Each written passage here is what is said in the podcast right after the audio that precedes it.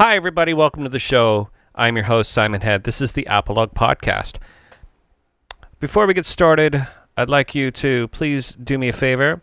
I'd like you to go rate and review in iTunes first and foremost.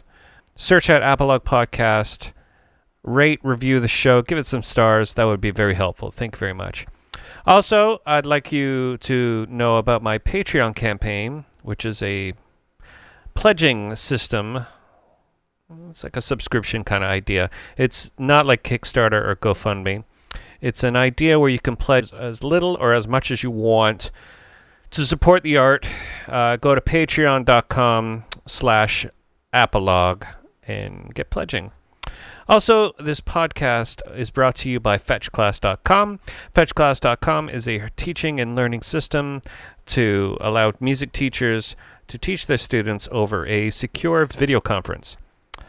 Go there, FetchClass.com. Sign up for free. Follow me on Twitter at SimonHead666. Make sure to like the show on Facebook. And that's all I got to say about announcements. Thank you so much. Today I have Mr. Rob Moyer. Rob Moyer and I go back way back. Go way back. Gosh, since the uh, early 2000s, late 90s. We met in my studio. We've been friends ever since. I'm going to keep this short because I don't want to babble. Ladies and gentlemen, I give you my friend, Mr. Rob Moyer, on the Apolog podcast.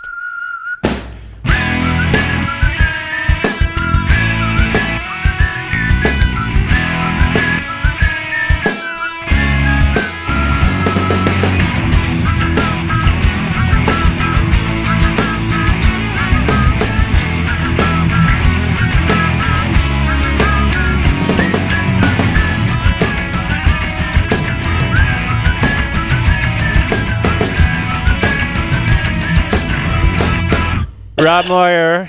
Oh man, I've known you since you're probably 16 or 17 years old. That's right. Yeah, you recorded um, the second, the second recordings, I think, of, of my first band. That's at the Ossington and Dundas studio. What, where was the first one? That it was uh, Records. Um, I don't know if he really had a real record label, but he had a studio that was in uh, Etobicoke, um, and he lived there, I believe, with his like ancient mother who came down time to time to get really upset about swearing that we were doing. and your first band was the Stiffs, right? That that was the Stiffs. That's correct. Yeah. Yeah, we made three tapes. I think the the the sec the third one was with you. Oh no, maybe the second one was, I can't remember. There was there was a couple things we did with you at the the old studio there. I mean, I remember when you you came, you had like one day to do to do everything. And we, we we got some good drum sounds took a little longer than normal. And then when we got to doing singing uh, or guitars was i can't remember what it was but it was like both of you just get in there and play at the same time. We'll figure this Mhm. out. We'll get we'll figure it out. Hmm I was just talking to justin small actually about that recording space. Um yeah it's closed. It's gone. What is it now? it's a bank. Oh, that's suiting. There Yeah. you go. There you go. Yeah, I, I think the grocery store is gone and it's all bank. It's all bank, and you can't even remember. Like, there's the door to get down the hallway is gone. I, I drove by there a little while ago, and it's the door is is now blocked. Yeah, because that's that's one of the things I remember the most about it. It had that long corridor to it, that long hallway, and then it wrapped around into. Um, I guess it was kind of like a little like green room or something, Mhm. and then there was the the main control room, and there was kind of like the uh, the sort of live room right Yeah. next to it. So I do kind of I do remember it pretty regularly. I remember you you did not want anyone eating Kentucky Fried Chicken in it. it had a a lingering smell and and we thought it was because we were like vegetarian and so we thought it was okay we just had the fries in the but you weren't crazy about that either No, I I had some rules. I had I had rules back then. I had no tambourine rules uh, for some reason. I weren't, and then later on in life, I became like a tambourine expert, and I, I, I would play tambourine on every single recording I could. Everything. Yeah, yeah. I mean, I mean, but yet you would smoke like two packs of cigarettes. That's true. Ten hour sessions. Yeah, but no chicken. No chicken allowed. God forbid someone have a chicken sandwich. Yeah. Um, no, those were good times, man. I mean, that was like um, we were recording to ADAT, which is kind of, I mean, Yeah. for those who don't know, I guess you would describe it. They look like VHS, which you'd almost have to describe as well. But um, but yeah, it was sort of like a medium uh, in between analog and digital technology. I think That's right. Uh, They were glorified videotapes. Um, yes. The thing about the Yeah. the problem with them is that they were normal videotapes running through machines that were running the tapes like twice the speed. So there was always like s- it- with the same kind of uh, mechanism that a normal home VHS machine would have. Yeah. So yeah. you can only imagine the troubles that were were. How were- many minutes could you get on one of those tapes? I think forty-two minutes or something, something like that. and did were there a couple of them that like did they sync up to get more tracks or was it just kind of like okay So you take two of you take one and and it would be like uh, it would tell the other one this is where I'm at. So uh, I ended up getting three of them. So I had 24 tracks of recording at one point. Yeah, and once I got into computers and stuff, they became basically the the converters. So I could take the uh, analog signal of a microphone and just plop it into a computer, and that's all they did. They never, and then one day just stopped turning on, and it stopped working. They just well worn out their welcome. yeah. yeah, yeah. when do you think what year was the last year you used that technology um, I want to say about 2003. 2003. 2000. Over 50, Okay. over 10 years ago, yeah yeah. that's a long time ago Yeah. yeah So and uh, when did you start using um com- like were you when were you using computers like what was the first program you used for recording uh, first one I used was Nuendo, and that was in 2003 or 2 is when we recorded the first Foursquare album. We got an advance, and I went out and bought a computer um, Okay. from our record label and went, went and purchased like all the gear, um, Yeah. the computer, and my first actual computer was was Now- was a recording computer. Yeah. because I think this is interesting because I mean you've sort of seen the the changes uh, of recording for uh, I mean almost uh, you can remember I'm sure you've probably worked on all of them Oh, yeah. I mean, and so um, when you first started using computers did they did it come naturally to you like re- looking at that program I was sort of messing around a little bit with it before on our like our home computer, so I kind of had a grasp. But we had um, I had Alan Shaw, mm-hmm. who was a, a Mac Pro, who at the time knew how to sort of set up a computer. I had no idea. I, Mhm. I was completely with Macintosh. It was my first Macintosh too, so I, I completely had no idea what I was doing, but I knew how to get sounds, and he was good at making the computer work good. So uh, kind of combined forces and sort of taught each other in a way yeah, yeah because I remember he would do like um, mastering Yeah. he would do um, I don't know for recordings that we would do A lot of underground operations were mastered by um, Alan Alan yeah. Shaw. It's funny his he still has the same computer he had, which was like considered a supercomputer, like you know, and he still uses it for his own little, you know, he he's Yeah. got he's out of the game. Yeah, he's living the good life. He's he's living a good life. So you're you you, you kind of like got out of playing in bands. Like when when did you go solo solo? When did this happen? Um, I remember. So I played in a, in a band called Dead Letter Department, which was sort of the mainstay in like 2003 to about 2006, seven, something like that. That was sort of the one that was the most serious out of uh, the kind of high school bands and, and post high school bands. Um, and around like 2006, 2007, I can't remember when it was, but we decided. Uh, at that point gone through a couple member changes and there was a guy who's, who's my best friend spencer and he was sort of the last bass player of that like unit and he moved to australia he wanted to do teachers college in australia and he said he was going to go for like nine months and he's he's been there since uh, loves it down there. And um so that was when uh, we decided that um, it was you know maybe time to kind of just do something else with that that that band that name those songs. And um, and then I did uh, in 2008 I just I really like I really wanted to travel more when I was traveling in a band. I mean I was I'm kind of like I'm kind of useless when it comes to sort of like driving and um, I was I felt like at the time I was pretty useless at getting myself around independently without a kind of gang of you know pirate thugs that you play in a band with. Yeah. and um, so I wanted to do some traveling and I and I did. I did like um I don't know like a little uh, backpacking trip around Mexico like real rural Mexico. And um, and then I bought a bicycle and I did a like I somehow talked my employer at the time into letting me take like a sabbatical for four months, uh, which is like unheard of, and in North America. And uh, and I just flew over and I, I rode a bike for four months around around Europe, and um, fell in love with that way of, of traveling. And and came back and I decided I was going to do a solo project. I didn't want to put a band together. I wanted to start touring almost immediately, DIY um, go. I thought I felt like I could just go anywhere with a guitar and a backpack, and so I put it together a five song EP, which is called "This Is the Lie." Um, and then about two years after that, um, the record "Places to Die" came out, and now I have a new record coming out in late August.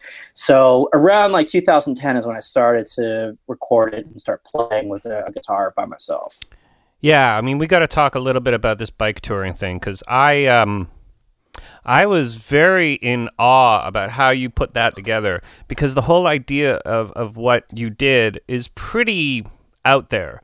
You know, you're kind of actually reliving like the people, like old folk artists from like the 1900s that would just get on a back of a, mm-hmm. a get on a horse. you know what I mean? And you Sure, yeah. essentially just taking off. You know, and I mean, was it was it? There had to be some other stuff. The reason why you had to just sort of get out of Canada, or was there was there any other reasons for that? No, no, not really. Like it was. I mean, uh, you kind of have to understand. So when I did a, I did a bike trip in 2008 where I, I had a bike and I, um, it has like okay, so how like a how you travel by bicycle. I mean, not to get too detailed about it, but so you kind of want to get a bike that's going to be more comfortable than fast. Mhm. Um, and so the racks go on the wheels, and then you put bags on the racks, and that can pretty much carry most of your stuff. I mean, you don't want to take too much, anyways, because the more it weighs, the more unpleasant the experience can be sometimes going up a hill. Um, so when I did the first time around, I just fell in love with with you know it took it took me like a month or two to slow down to Mhm. unwind. Um, not always wanting to be somewhere the fastest, and when you kind of combine camping and you know even going as far as cooking your own meals on the stove, um, you really you can't do much in a day, but your whole day is consumed by what you're doing. And I just really got into that. Um, you have to understand, like when I was doing these tours by myself, like I must have done like five, six, seven passes touring Canada, touring uh, a bit in the U- USA, and then UK, Europe. I must have done like about seven of those tours before I thought, okay, I, I should maybe try doing it by bike.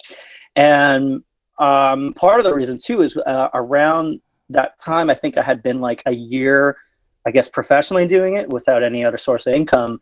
And if you can imagine what a year or such as like constantly playing shows and drinking for free all the time, you start realizing you're doing some heavy damage probably to your body and you kind of need something to balance that. And so that was also a major reason too, is because I wanted to kind of focus a little bit on health, but also I just love the adventure of it too. I Yeah. mean, it's crazy. Definitely, that is an adventure of sorts. Like you, and and uh, to let the that whoever's listening know that you would be setting up shows in houses, in small coffee shops. Um, Yeah. Were there times you were just showing up to a town and seeing like, oh, you can sniff out where all like the place is, and maybe they come and let you play a few songs and.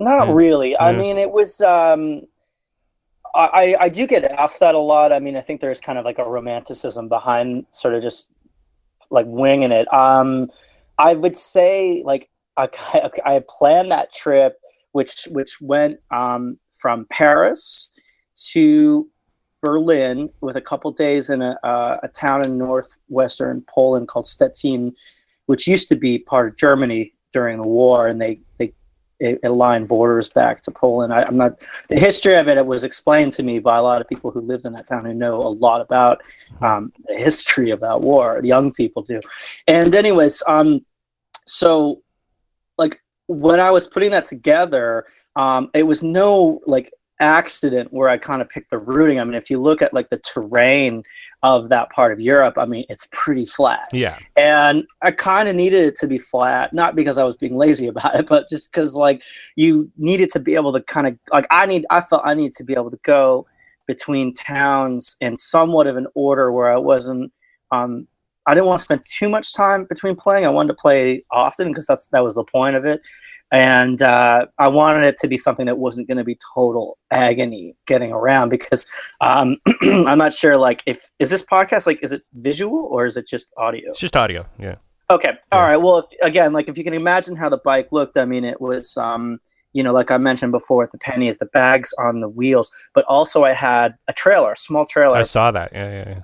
Which is essentially like um, it's made by Burley. It's like a yellow top and uh, black uh, black cloth for purpose made. Cloth, yeah. Purpose made, yeah. It's yeah. not like it's water resistant, it's not totally waterproof, but it was enough that I could have like maybe I don't know what I took like at most I probably had about 90 CDs, about 40 LPs, the acoustic guitar in a soft case, and um, and then I had um, I guess my my luggage, you know, mm. um, like clothes that I would play in, and then clothes I would cycle in, and immediately like every day the you know I would wake up feeling incredible too. And you, you know, I just slept like a, of course baby around midnight. Once everything was done, I was just gone to bed. Mm-hmm. Um, but essentially, like, like yeah, and, and it was the best part was like kind of like like when I flew over with the bike and all the gear to to Charles de Gaulle Airport in Paris.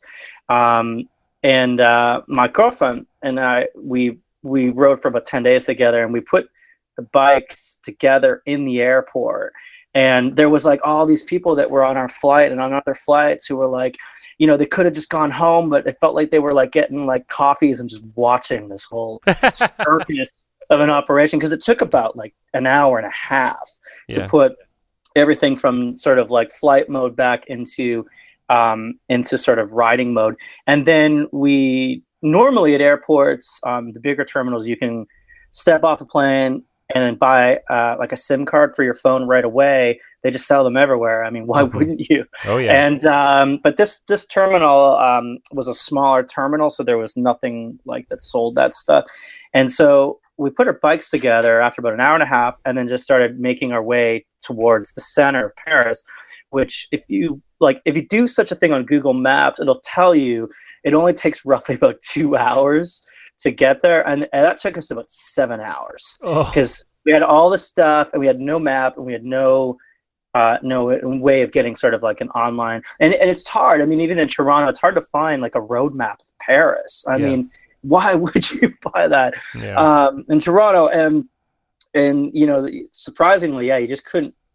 And then if you try to find something in a gas station over there, I mean, it's just not like detailed enough to really understand the smaller roads. Well, we figured it out. And long story mm-hmm. short, of that first day. But that's the thing I remember kind of the most about really stepping into the kind of you know how real that was all going to yeah. be. And people don't realize that European cities have been there for a thousand years, and yeah. and they all revolve around the church.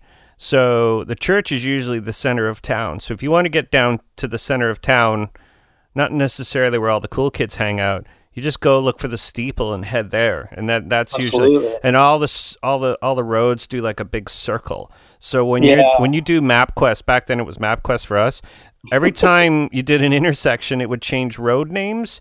But we didn't realize that if you look at the road, there's like a yellow line, uh, a red line, and a white yeah. line. But those are the actual routes through the ring road routes through town. So if you just stay on that white line or whatever line it tells you to, that you figure out which line is what. It'll take you exactly where you need. You don't need to worry about because you all. Next thing you know, you're reversed your direction and you're completely facing the wrong way. Absolutely. Oh, yeah. I've been lost so many times like, until we got a GPS, and then ah, life was yeah, life was good. And even that can still be convoluted sometimes. Of course, if there's um, updates with the road and whatnot. Yeah, yeah. exactly. But uh, so it is a complete like driving in North America versus in Europe, as I mean, as you know, is completely oh yeah different. And uh, and but I mean, like, I don't like. I could have done this. I think I could have done this like five years ago it would have been a lot harder, but I definitely could not have done that 10 years ago. There's oh, no way. based on did you do it? You must have done some conditioning, like uh, some and things like that, or did you just say Well- screw it? I'll just ride my bike.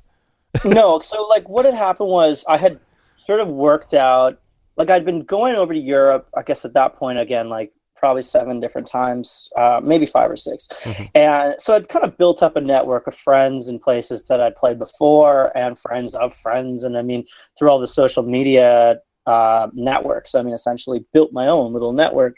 And when I was, you know, going through these places, it wasn't hard to find people that were, uh, you know, they could look online, they could see what I was doing musically, Mhm. they could see that I had done stuff like this before, and they were really, really keen to like organize these things in their backyards, in their uh, houses, um, in art galleries. And I was starting to really, pref- at the time, I was really preferring to go um, with the concept that I would be doing shows in intimate settings like that, and um, try to avoid a little bit of the more chattier cafe bars or, or whatever, you know.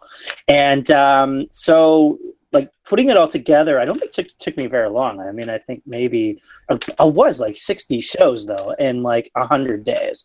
So I don't know. I'm, I don't remember how long it took me to do it, but I don't think it was like a massive undertaking. Um, and then the cycling, um, you know, was pretty easy. I would probably start not too not even too early. I mean, like maybe around ten or twelve, when like noon midday. Um, and I I'd kind of plan a cycle from around that time till about six and sort of take my time with it or if i had to rush you know between two places i'd have sort of that you know six hours is you can probably cover good like easily 50 to if you had to about 70 kilometers in that time. Did you practice riding your bike when you were at home? Did you get any strength conditioning going on? Or really. I mean it's one of those misconceptions i think a little bit too about it. I mean it kind of it's such a slow build you know? I mean it happened you kind of practice as you do it like it's not um, again i mean the, depending on the terrain if the terrain is is fairly easy. And i mean cycling uh, in northern uh, europe is is a dream. It's paradise. I Mhm. mean it's the roads are all lined for you. They're separated um, even in the cities um, especially in the cities and also like in the middle of nowhere in the middle of the country. I mean is in the smaller uh, in france they call it like department roads. And um, and they also call it like the national roads as well. I mean it's not the motorway obviously. And but all those smaller ones um, you know depending on bike maps you can buy that kind of help you pick the route or google maps has a, an excellent feature for bike cycling there just it just it basically allows it to it picks it for you based off of that so that's very cool. And you did one with on a train too, right? Did you train tour? Yeah, I did. Um, Via Rail, the Canadian um, passenger line, um, they have a program where you can um, singer songwriters and duos can um, play concerts on the train. Uh, if you, you apply for it, you pl- apply, you send in your you know uh, preferred routing, uh, and then they can decide if they want to confirm you for it or not. Um, and I got to do this in 2011, I think. It was like when I first put out um, the EP. I flew to San Francisco. I, I did five shows in California, and then I flew to Vancouver because it was cheaper to fly that route than it was to just fly from Toronto to Vancouver. Yeah. Um, and so I decided to go down the states, and then um, from Vancouver to Halifax, it was uh, a combination of between going from um, the concerts on the train, which took me from Winnipeg to Halifax, and the rest of it was done by like Greyhound bus. And um, you used to get uh, I don't know if you ever did any traveling by Greyhound, but you used to get this like you could you pay like 400 bucks maybe and you would get um, the greyhound like unlimited pass so essentially you could go anywhere the greyhound run in canada for like 400 bucks and if you did the the cost savings it was like a massive savings Oh, They- yeah. but they stopped doing it because um, they're unorganized and can't figure out how many people are going to want to buy train tickets to their bus routes versus those passes so that's what they stopped That's a bummer. sadly So in Europe, did you do the trains are just so much more uh, civilized too in Europe? Yeah, but I, that's also, I mean, that's that's a tough one, right? I mean, you th- I mean, with that much sort of dense population, I mean, they don't really have much much of a choice.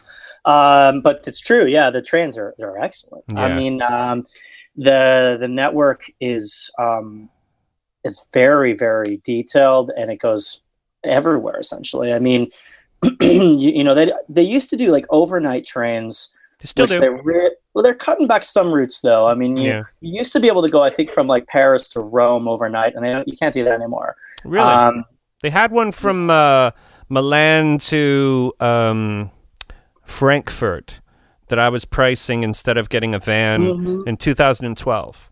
Yeah, that's that's right. You can still do that. Um, That overnight though, Yeah. or was that just The sleeper Okay. sleeper car. It was too expensive though, way too expensive. even if you're calculating saving hotels and everything? Is that Yeah, yeah, because you could essentially do that drive in one. Um, Yeah, with a yeah, van, you know, and it was like yeah, the. I thought it'd be kind of neat and be kind of fun to do, but it just the money was just not happening for that. you know, yeah, yeah. You- yeah, I mean it's like I, I most of my touring in Europe has has been by train, and I got like pretty good at it to a point now where I think I, you know, in the last year I'm the owner of at least two to three discount cards that Yeah. I bought, like paid more money for. But like, yeah, it's um, it, is really easy, and they kind of come in different flavors in a way too. Like there's sort of ones that are like super comfortable, fast express trains. And then there's ones, you know, right at the bottom of the line that are kind of just like a commuter train, like the GO train, or, you know, something that resembles almost like a subway in a way, or metro. And, uh, but they can stretch out pretty far too. It's actually one of the things that I've, uh, in my time sort of going over there, I can't believe that Toronto doesn't have more overland trans transit, like trains that kind of go overland yeah. between the city, because that's everywhere. In, in Oh yeah, it's so great too that you can get off a plane in Frankfurt, get on a train, be in Cologne in an hour. The train does Mhm. 267 kilometers an hour, and and it's just way more effective. I mean, I got off a plane in Milan, took a train into to to the town, and ended up right at the town I was staying in by train. Right. Eventually, just came out, and there they were. They're waiting for me, you know. Yeah. But took a two minute car ride. It's way more like- civilized. there's more like there's more connections between a big city like Milan and like some dinky country rural town Mhm. than there is between like Toronto and London, Ontario every Yeah. day or something like that. You know, like It's not like we don't have the space either. I mean, no, it's or the people that Yeah. could be around. Yeah. Like it's uh, I- I'm always curious about. I mean, again, like I, I understand why there's not rapid express trains between you know Regina and like and Winnipeg or something like that. But like you know, to go from Quebec City to London, Ontario, I mean, there's a lot of people that live in that the the corridor in a way, and it's like, why not build Yeah. some more infrastructure for that? Yeah. Well, England figured the problem out too because their trains were kind of windy, the the tracks. So they actually Mhm. made their high speed trains lean into the corners, which I thought was kind of neat. So you you go around a tighter corner, but the thing sort of banks. It's Okay. like pretty pretty awesome, but you can still get the Yeah. speed up, you know. And like you're right, we need to do that. There's actually a friend of mine did a documentary called "Derailed: The National Dream." Dan Nystead, um, who was actually on this podcast, and he basically went through his documentary talking about how the trains have been privatized and they're just ripping up the iron and putting Mhm. trucks on the road. So because it was to them more effectively cheaper to do that, Sure. you know. Well, I don't know if, if if you've been following anything about the Hyperloop. That uh, there's a couple companies in, in the United States. I, I believe they're all in the United States. There might be a couple foreign uh, outside of North America companies as well. But the Hyperloop um, is something I'm pretty excited about. And Mhm. Elon Musk is the guy who's doing that. Um, that's that car. Tesla.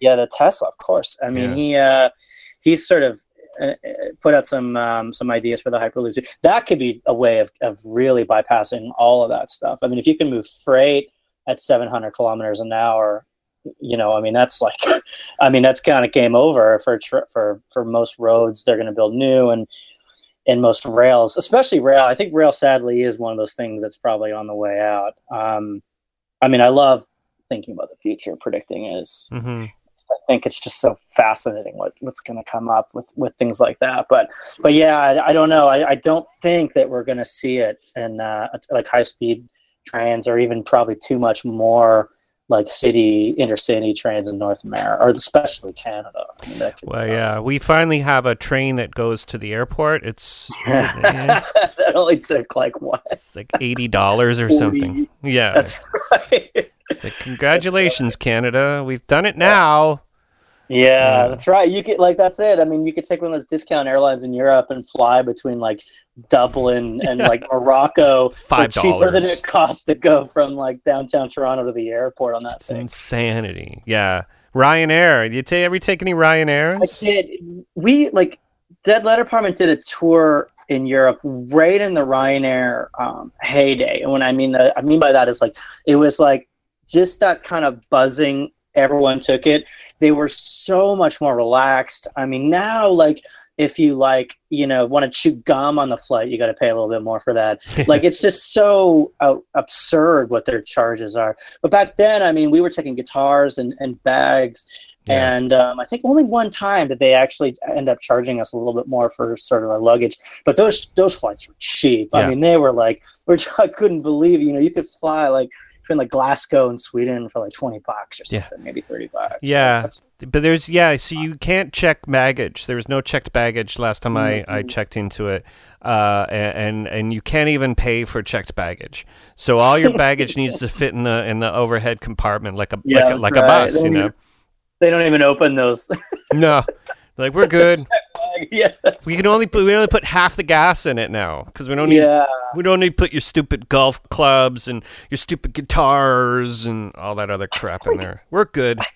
general, I mean, the rule of thumb I always tried to stick to now. After that one tour that we did, like I think we did something crazy, like it was like seven different Ryanair connections, which is really crazy. I mean, that's almost like we were there for like six weeks. It's almost like, you know, like more than one a week, and uh, and I, I think it's one of those things that you do, you do once, and then you never do it again. Um, and you kind of have to do it once, though, because you in your mind you're trying to you're calculating how just how cheap it, it appears Hmm. on, the surface. But I mean, absolutely, when you dig into like um, cost of just going from the center to the airports, I mean, it's quite, quite it adds up a lot. Yeah, I remember we used to do Air Transat. I don't even know. I still fly with them. I still fly with them. I- I Yeah. every flight I've always done Transat. I I can't. mean, it is like it is the like, but it's like four hundred bucks the difference. oh yeah. Um, We were I always on- trapped, trapped Yeah. into Air Transat. Our very Yeah. first time we went over on Air Canada, and the very last time we went over as as a before. I mean, the second last time was on Air Canada, but the Mhm. second to last time we went over in, in July of 2005, and it was fourteen hundred dollars a seat per Jeez. person. Yeah. That's Air Canada. Air Canada, yeah, Transat. One time I got a flight. Uh, I got a flight- eighty. That's what I paid once. Yeah, that's right. That's what I got. Return. Yeah. Five eighty. And That's crazy. They used to beat the remember um Flight Center, I don't know if they still do it, but they used to beat the cost, beat the actual like so if if you found a better price online, they would match it. Mhm. Well, Transat put this flight up for 580 or 540 and and uh Flight Center had it for like 620 and I, Wow. I took in a printout like it could have just been so fake like a printout Yeah, of the screenshot of the thing and it, look there it is and then oh well we have to honor it there you go and yeah, yeah, you never, you never really see that anymore. Like companies like price matching. Maybe, I don't know. Maybe I'm wrong. I you know what I hate airlines now. Like I think now everything is always about one ways. That you can't do Mm. returns unless you buy two one ways now. They've found out a new way to to to not bundle. You know, Piss you off. just to find to that. off, yeah. Yeah, I've done a few in Canada over the past couple of years with this band, and it's to the Mm. point now where the band actually I work for hires like another bass player and another guitar player over in the West Coast and another keyboard player because it's cheaper for them to, to hire these people to drive in from Vancouver than it is to fly everybody from Toronto, which Wow, is yeah. colossal pain in the ass as a tour manager because you have now 14 people in your band, you know, that Yeah, you're, you're constantly, you know. it's amazing. Like when you when I started touring solo, like it really felt like a vacation because Mm. it was like you know it's it's you lose something you lose a massive part of this sort of um, camaraderie and and and just you know there's there's only um, there's only an experience that a band can have that's their their own completely their own when they're on the road. Um, so when you're by yourself i mean it's it's like you, you don't really kind of have anyone to share any of that stuff with. Um, but but you get everything that you know if there was only one thing for a band before that's yours now. There's no question. Like a matter. you know if there's like you know like it could be anything. I mean i'm i know that there's there's bands who will play big shows to you know a thousand people and they're still butting up to the the tour manager in a in a hotel room. You know what i mean? Like Mhm. to save money and it's like well i don't do that. I Yeah. stay somewhere i'm by myself. Like Yeah. it's great. Um yeah. and but yeah so i, I can uh i can imagine like you know trying to mobilize multiple multiple people like i mean the cost involved with that is is really high Yeah, yeah. You know, have you ever thought about putting a band together and, yeah and doing definitely that? the, ne- the new record that i made i mean is so much more of a band record that uh it's you know that next year i can do something small maybe like a three week tour overseas like over in europe um we're definitely going to do some release shows in uh, in and around um, Ontario, Quebec when the album comes out. Um, I, I don't know. I like. I would like to continue this project with the opportunity or the uh, the option of being able to do it both ways. I mean, I think they're Mhm. two different, slightly different things. Um, I mean, the song. I, I mean, a full band experience. I mean, it's really hard to beat that. I mean, when you go see a full band and someone's you know slamming the drums and there's a guitar and it's you know that's a guitar electric guitar. I mean that's that's i don't know if, like it's really hard to beat that. But there's also kind of a, a, a an intimate setting that you can do um, songs where people listen and you can talk about the songs and they really care about Mhm. what you have to say with those songs. And you can't get that in a club with with you know um, a band environment. I mean there's just no way. It's just it never feels intimate enough to do that. So there's two things and I, I feel like i've gotten kind of like you know if i can say so like pretty good at, at doing sort of both of them. I can play in a band and make that a great show and i can play solo and make that a great show too. So uh, yeah i'd love to be able to, to do both. That would be my dream with it. Yeah, because you kind of uh, you kind of hoop yourself when you when you put a band together that you've sort of cut off your intimate uh, backyard parties and kitchen parties to now having if you were to do both there would have to be an element of juggling between venues and Uh-huh. houses and I mean there's here's an idea you could do you could the promoter who's ever putting on your band show could put the the pre-show with you playing acoustic in his house you know? yeah yeah exactly You know. or i mean there is kind of like you know abilities to do or you know you do the record store that day solo and it's it's cool and it's like something that um you know it's a little more casual. Um but yeah you're right. I mean and i uh it's it's a weird thing. I mean you always like when you do a solo project i think you always kind of want to go places with it. Um but when you're in a band i mean it's it's fantastic and it's hell at the same time. Yeah. i mean you're you're always you know you're dealing with like other people. at least one other person. And uh and that can be sometimes i don't know how i don't know how people who have like six or seven members in their band Mm, cope. You know i mean that's crazy. Like yeah. uh there's just so much percentage room for error and just someone has a bad day and that just spreads like, You- to oh, you are preaching to the choir, my friend. As a flag bearer for all bands I've ever played in, it's very Right. tough to keep morale up. It's very That's tough to keep yeah. everybody pointing in the right direction. It's very Yeah. tough to make all these things decisions and not have to like the decisions you make are for you with your Mhm. your your your agenda in mind. But when you put other people in your band, they have their own agenda.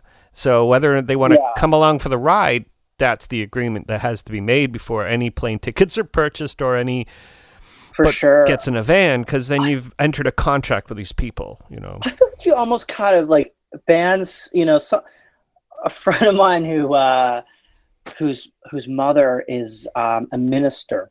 She uh she had this whole thing where she she thought you know maybe there could like there's like a business or just like a moral business and having couples do relationship therapy before they get married Hmm. and the idea was that you could you could sort out iron out all these problems before you actually go through the marriage cycle and just um, you know waste your family's money on a wedding that's inevitably gonna just turn into a divorce Sure. but the the thing is is like i think that you know in some ways that that wouldn't be a bad idea for bands as well is to really iron out all this stuff as you're kind of like building a band. I mean there's two bands that i think kind of work. There's the ones that are like out of high school who grew up together who grow together and then there's the band that's just of like a, a hodgepodge of seasoned veterans that understand all the steps along the way. I mean the minute you get like someone who's never played in a band before and they just think they're either going to be famous or you know they don't know what it's like i mean that's um for the balance i don't know what do you think do you think that's kind of like Yeah. like what's the recipe there that sort of Well, uh, from experience, I've taken people overseas uh, as part of the band, you know, being an actual band, like we have pictures and we have an album and we have everybody played on the album and things like that. And and we've still had to sit down the day either before we leave or the day we get there and say, "Okay, here's the deal." Cuz we've toured with bands that we don't know as people. And Mhm. and when you get four knuckleheads from Canada, you kind of have to watch your behavior. You have to sort of watch how you speak to other people. You have to, and I I do, anyways. But I feel that it's important that you have to tell the people in your band, here's where what we're trying to deliver here. And on Mhm. one particular tour, I said to my my whole group of band members that I considered myself the leader. You know, I said, listen, wait for them to make the first move. If they want to, you know, smoke tons of pot on the bus, or if they want to drink and fight people, then that's what they're going to do.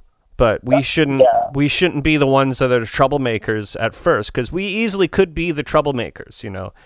So let's Definitely. tread Definitely. lightly. It's their house. Let's tread lightly on their bus and let them make the first move.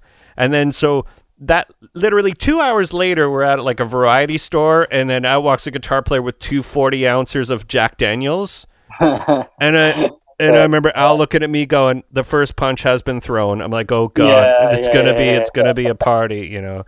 But yeah, I truly think that you have to lay it down, and and, and I've tried to lay it down, but there's still misconceptions, you know. Like there is, you have to. yeah definitely it's um You should find a band over in Europe that are a band, and then they're already a band full of people that all know each other, and, and uh, you know, I think that is kind of the way to do it. I mean, like you almost find a band that's already gelling together, and then you kind of combine forces and do a tour that way, where you know either they're sort of headlining the show or you're headlining, and then they're kind of you know supporting it. So that way, Sure. it's like that. I think that is kind of like the magic formula if you're if you're you know kind of doing it that way. But I, uh, it's true. I've, uh, when I think about the potential of putting together a band full of someone I met once, you know, or like, uh, and then you're flying over, you're doing this tour for three weeks, um, and you, you don't really know how the whole thing's going to work. I mean, that has, that really makes me nervous when I think about it now. Like, Yeah. um, because I don't know. I mean, three weeks sounds like to me that's a long. You're flipping a coin. It could be Yeah. amazing, everybody high five and hugging, or it could be um, get the hell out of our van, Rob. That's right. You yeah. and your acoustic guitar. Stop. I do think I've lost space. Go p- see you on the bicycle trail, Rob Moyer. yeah, totally.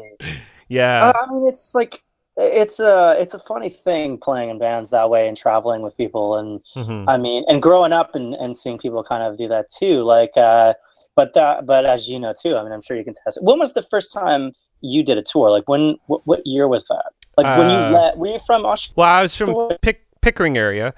The first tour uh, I did with uh, Kingpin or turned into Trigger Happy was in 1990.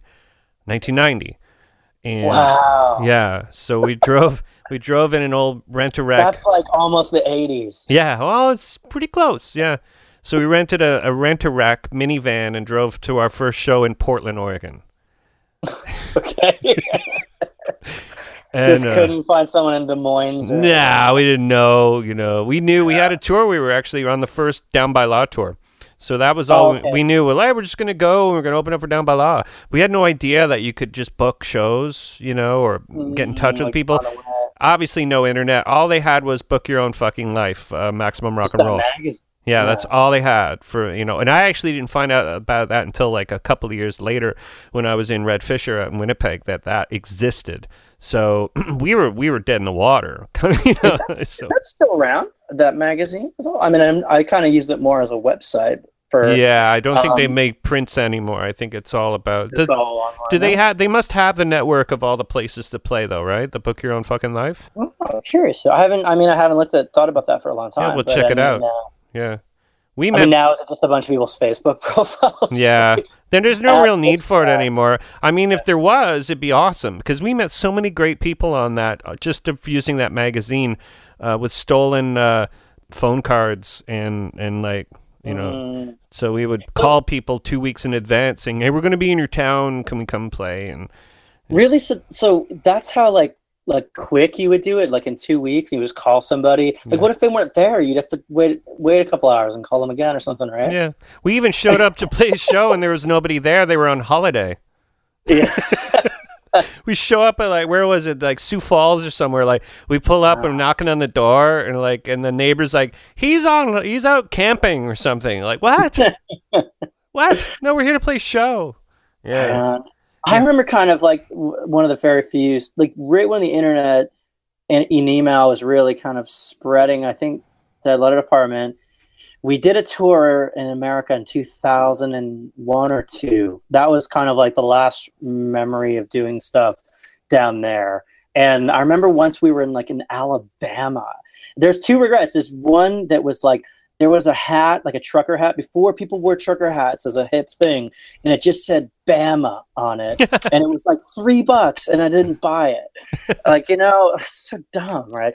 And then like, um, but I remember the same sort of thing. Like it was like we showed up at this guy's house, and he came out and he said, "I'm sorry, I lost my little book that had all my dates that I was supposed to do shows in it, and so there's no show."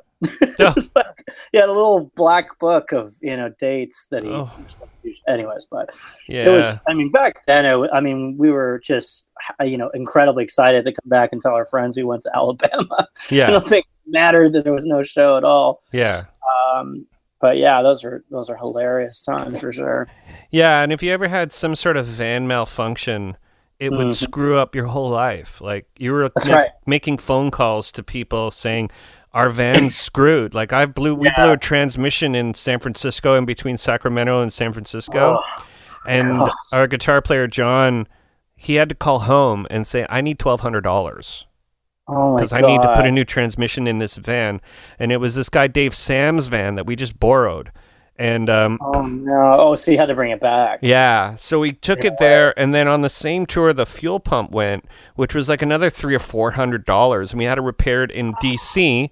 We got it all the way back, and a few other things like flat tires here and there, and we get it all back to Winnipeg, and um, oh, Winnipeg band, I can't remember what they're called.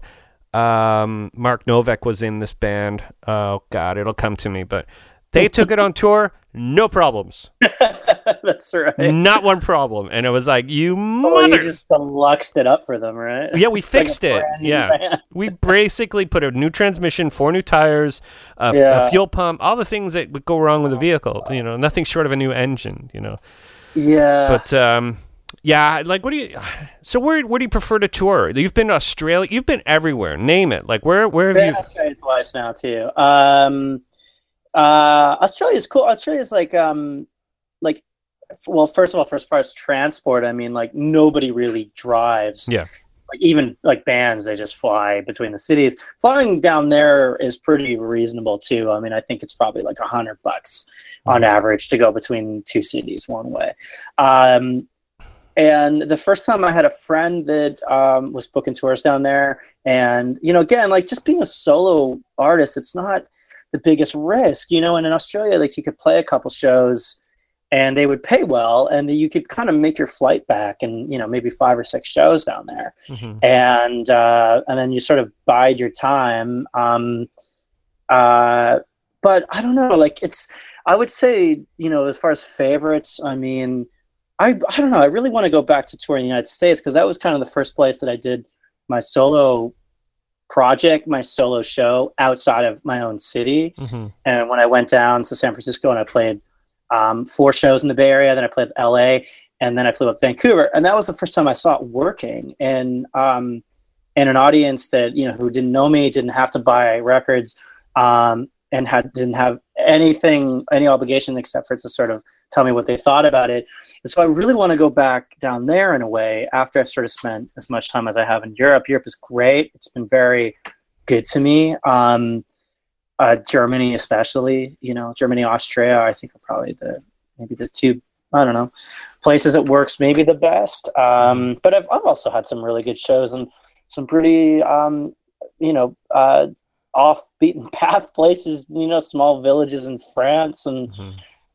you know it just there's sometimes like it's just about um, a setting you know if like if people are there they're they want to see a show i mean it depends on like if you're showing up a place that has concerts every night of the week and there's there's an audience that knows music happens but they're sort of like burnt out from it It's fickle. that's you know that's a hard thing to kind of turn over i mean um but it's amazing if you took the same amount of people and you just brought them into someone's living room and lit some candles how much that can transform into like you know if they close their eyes it's almost like you could be in like a small theater in a way or um it's just totally different so Yeah, you have what's called a captive audience. They want to be there. They're into the happening, that there's something happening in their living room, and, and they're very appreciative, I would imagine, to the fact yeah that, totally. you know, because if you go play a show downtown somewhere at some rock club somewhere, it's not always met with, well, Europe's different because they think you're from another, they, they know you're from another country and they appreciate you more than, say, if you're playing downtown Toronto or something like that. So. Think, yeah, that that might be the way it works. Like, I, I think that that's why bands and artists sort of need to to go outside of their familiar settings. Is because I mean, it's amazing how much an audience member, I believe, like, will actually pay attention if they're kind of like sold into something that's a little bit more unique than what they think is going to happen. Sure. I mean, that same artist, like, um, uh, I don't know. I mean, I kind, I'm, I'm like really thankful in a way that I sort of grew up playing uh, music in Toronto because Toronto's tough. I Mhm. mean, they've seen everything all the time, whenever they want, and so it kind of makes you a better performer in my mind. And so when you kind of take that ethic and you go to some other places that don't get a lot of music, then it really works, I think, Mhm. and it can really be special. Um, but yeah, I mean, it's I don't know, it's, it's hard to say like favorites. I mean, there's definitely countries and situations that are a lot more comfortable. Um, but then you know, I could do a tour in the UK where I think that it goes over well. But I mean, no one wants to give you anything. You know, and like you play bars and they're like, "Yeah, I know we're surrounded in beer, but you can't have one." You pay like the full price for it. Here's your five pounds and your six pack of beer for all four of you. You know, Exactly. have- have Doesn't fun. matter how many people you brought in here to drink at full price as well, but you Yeah. get nothing. I tell you though, I've done tours. I've done a few tours in England. One was a really kind of a big one, uh, opening for Sum 41, and that Mhm. was the only time that a promoter actually were like treated us with like any sort of dignity.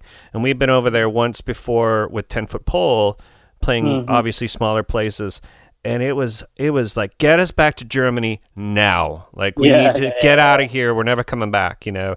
And I heard stories from even bands like the Weaker Weakerthans who were like, you know, selling hundreds of thousands of records worldwide saying we hate England, you know, Yeah, until the last two albums when finally people start going, oh, okay, you're all right, you know. But British are generally, you know, speaking as one, a little, a little apathetic, you know, a little. you I mean, it's a weird thing. Like I, I, um, I remember that Dead Letter Department. We did a tour with a band from France. Where one of those things where you jump in a van, like a a twelve seater van or something, and we went to England for the first time and played shows there. And like we didn't, we were kind of used to you know North America where you can kind of get a little bit, but you're not getting tons.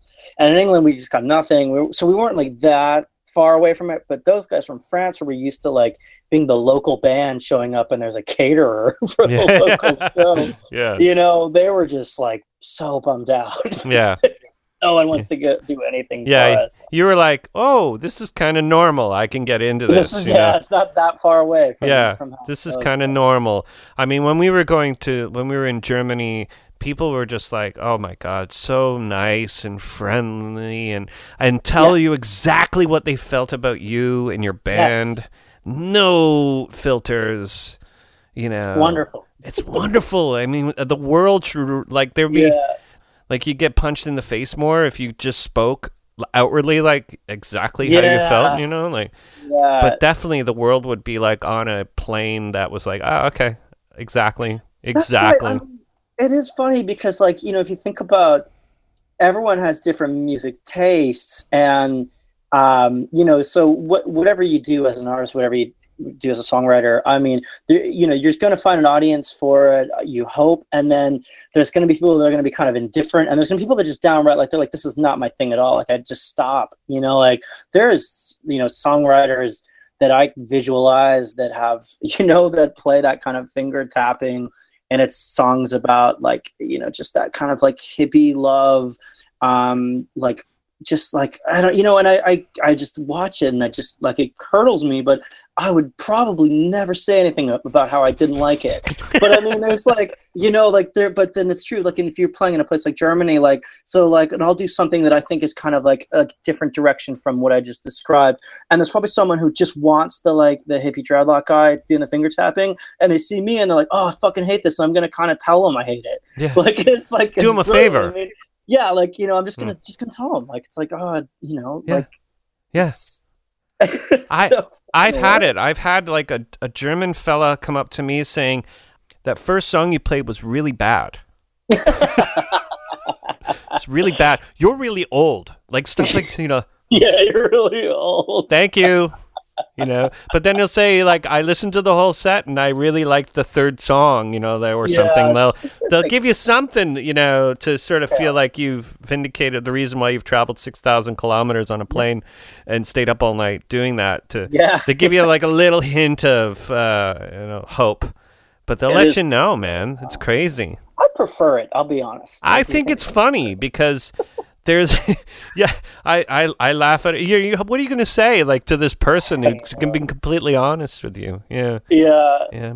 So you recorded a new album, huh? did yeah Yeah. How many songs? uh there's gonna be 10 songs Ten songs. there's gonna be two for two bonus songs for the european version though Okay, so you did it where at Phase One, huh? Uh, we did it at um, yeah, we did did three days at phase one, and uh, and then we went to kind of like some sort of um, smaller studios to do things like vocals and uh, lots of tambourine. What? Sorry, we, we, Don't you know? I play a Uh, mean tambourine.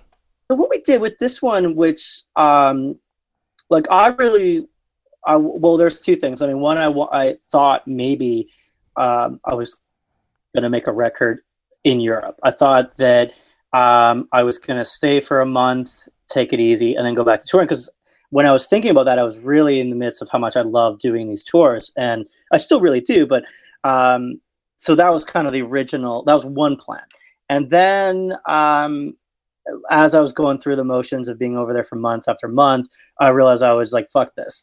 this Yeah. is like crazy to spend a whole other couple months here. And it was just sort of time to go home.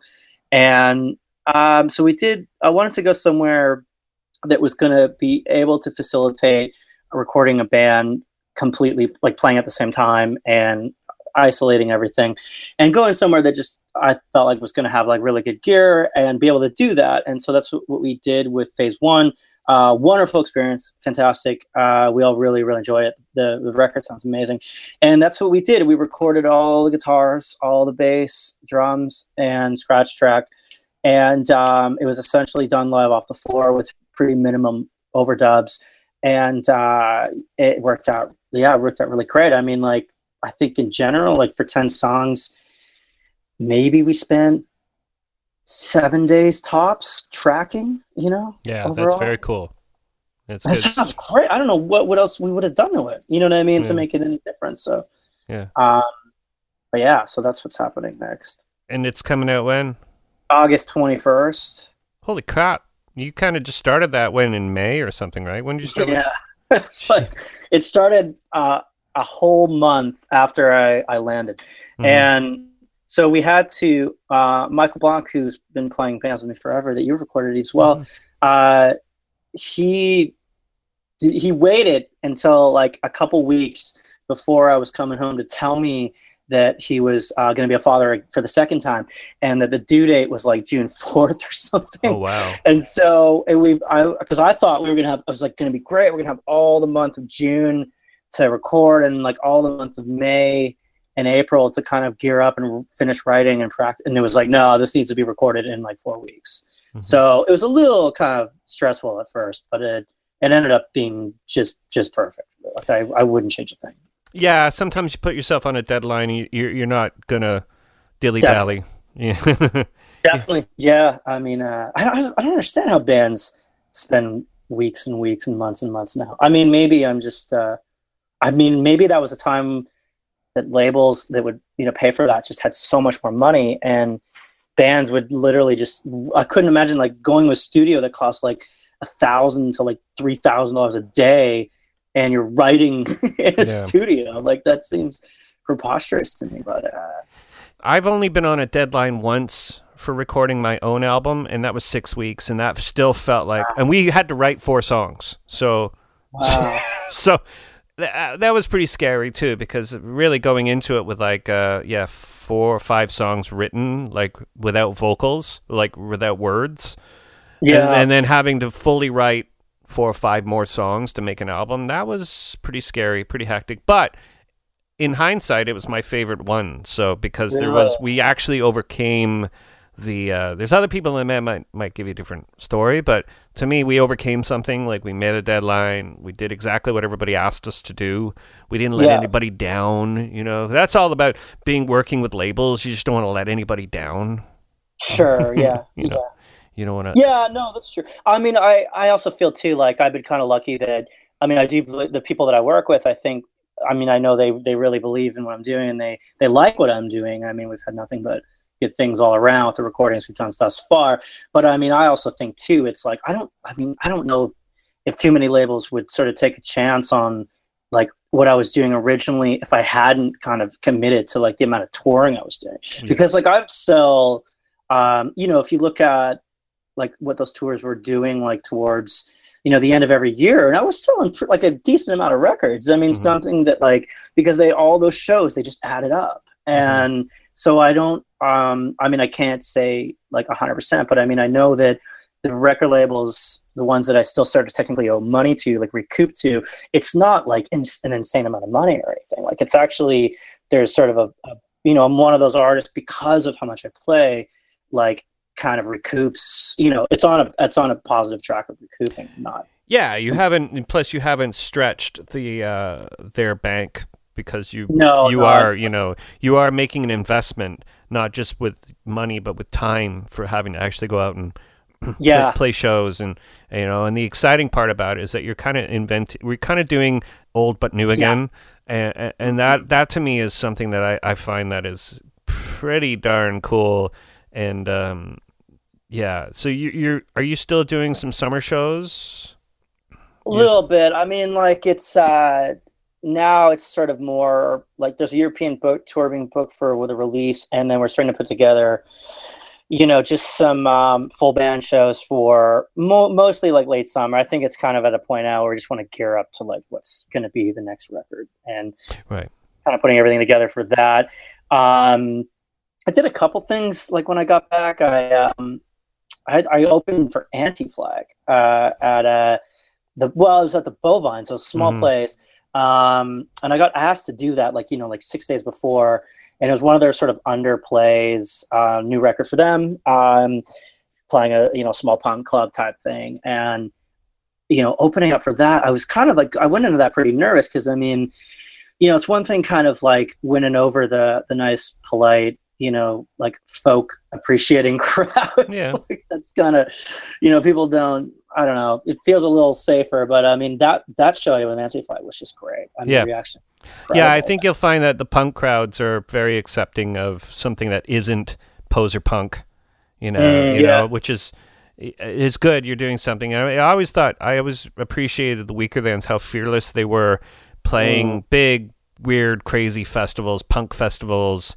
coming out as a the Weakerthans. You know, like they had that is incredible. that is yeah. a pretty amazing feat, you know, and you, you know you're kind of doing the same thing, you know. At the same time, you're you're you're sort of developing the same idea and ideals, and I think punk rock is more about you know what you do, not what you play.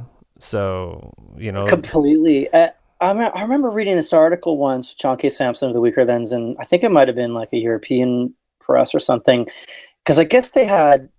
I don't- Are they still working? Mm, is this- really. Are they still on Epitaph? Or are they on a different? I think they're on yeah. Epitaph, but I don't think they're they're doing much of anything anymore.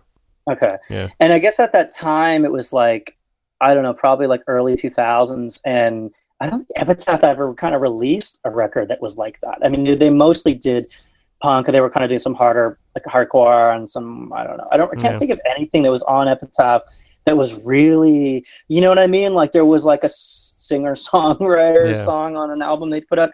And I Mhm. remember this interviewer, the quote of it was like, you know, it was like a surprise to sort of, it was a nice surprise to see there was the affiliation was with something that could work within it, but it was still, Yeah. yeah, a lot different. So Yeah, well, that's credit to Brett Gurewitz too, because he he likes what he likes, and Mhm. he'll he'll fight to the death for what he likes.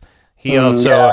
I was trying to get in touch with you about doing some some uh, some um, uh, living room shows with members of this band Ruth Ruth, who are also on Epitaph. Oh, that's what you're asking. Yeah. yeah, yeah, yeah. Yeah, but still, where- Are they from? They're they from Canada? from Jersey and a bit Oh, in okay. bit of New York, and they're from uh, yeah parts of, parts of New Jersey. Um, great Yeah. guys. I've never met them, and you know, and I I remember getting their the Little Death EP off Epitaph, and it just changed my life. It's a great album, Mm. amazing album. I can't say Mm. enough good things about it, but I also can't say enough good things about you, Rob. There's a segue. See that? That's good. Good radio. That's That's good. nice. That's pretty good, eh? Can I type that up somewhere? Yeah. Speaking about you and your rock and roll, no, we should uh, we should zip this up because uh, I don't want to Definitely. take your time and uh, thanks a lot for doing this, man. No, my pleasure, Simon. Thank you so much. It was Okay. great, man. Loved it.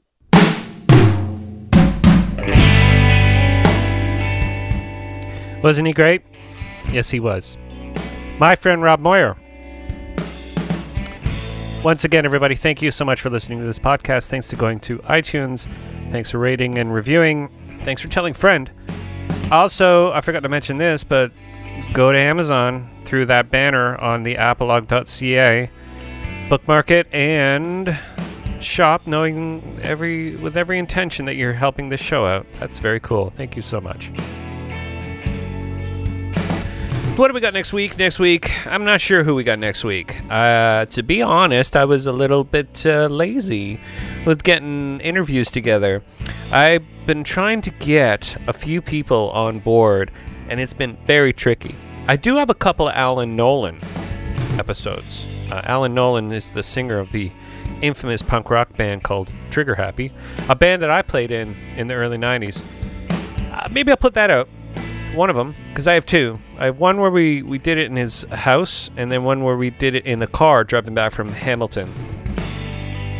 Oh, about a month ago now. That was fun. Regardless, you're gonna get an episode on Monday, okay? So everybody, don't freak out. Don't freak out. What's going on next week? Next week, I am doing some shows. You could probably come see me. Um, opening up for Face to Face on August 1st. You can do that at the Hard Luck Bar, I believe. I don't know, somewhere. Uh, wherever Face to Face is playing, Fairmounts is playing on August 1st. Go see them. Also, you can go see me opening up for SNFU on. Yeah, you'll miss it. Never mind. Ignore that. August 1st, come see Fairmounts open for Face to Face. That'll be fun. Everybody, thank you so much for listening to this podcast. I really appreciate it. I appreciate all the great feedback I'm getting from you people. I like the fact that podcasting is still alive and well and is still legal and no one's getting in trouble for saying F bombs and things like that. I'll see you next week. I'll be here. Bye.